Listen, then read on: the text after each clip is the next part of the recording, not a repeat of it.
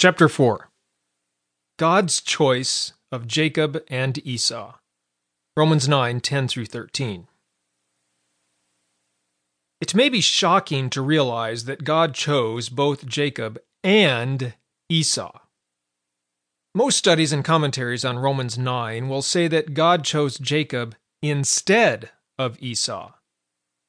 Those which recognize that God chose both Jacob and Esau are usually written by Calvinistic scholars who want to teach double predestination, so that Jacob was chosen by God for justification and eternal life, while Esau was chosen by God for reprobation and eternal damnation.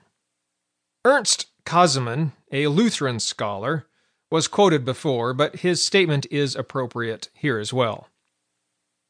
Only here does Paul present double predestination.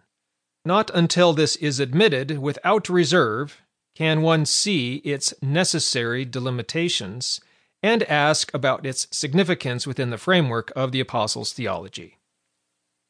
Many Calvinists concur, such as A. W. Pink and R. C. Sproul Jr. Such authors see from the text that both Jacob and Esau were chosen by God. But believing as they do that election is to eternal life, or eternal death, conclude that Jacob was chosen for redemption and Esau was chosen for damnation. We can, however, agree with the Calvinists that both Jacob and Esau were chosen by God, while disagreeing with the Calvinists that God chose one for eternal life and the other for eternal damnation.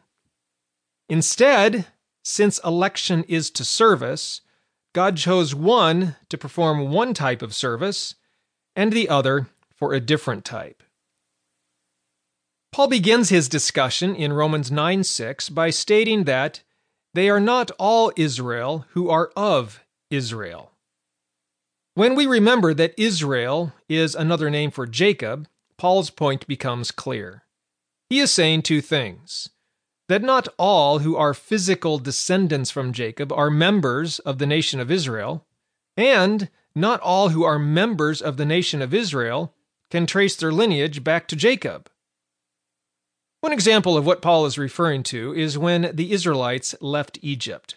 When they left, some Israelites stayed in Egypt because they did not want to abandon the positions of relative power and influence they had gained in Egypt, while at the same time many Egyptians left Egypt and joined with Israel in the Exodus. Exodus 12:38. In so doing, the Israelites who stayed behind essentially became Egyptians, and the Egyptians who went with Israel essentially became Israelites. Similar shifts occurred at various times throughout Israelite history. The Samaritans were a contemporary example in the days of Jesus and Paul. Not all national Israelites are descendants of Jacob, and not all who are descendants of Jacob are part of national Israel. In Romans 9 7, Paul writes that this separation of some physical descendants from the national identity began from the very beginning of Israel with Abraham himself. Abraham had two sons, Ishmael and Isaac, and yet God said, In Isaac your seed shall be called. So here also, not all who are physical descendants of Abraham were called by God to fulfill the purpose for which God chose and called Abraham. This does not mean that Ishmael and his descendants are accursed or cut off from God, for God also promised to bless him, multiply his people, and make him into a great nation. Genesis 17:20. Yet the blessing of God upon Ishmael was different than the blessing God had in store for Isaac.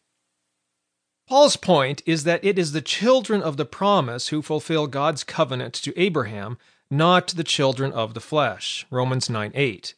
Again, since the promise to Abraham was that in him all the world would be blessed, Genesis 12 3, there is nothing in Paul's words about the eternal destiny of either type of Abraham's descendants. Paul does not say that all of Isaac's descendants will end up in heaven while all of Ishmael's will end up in hell. The same is true of the descendants of Jacob and Esau.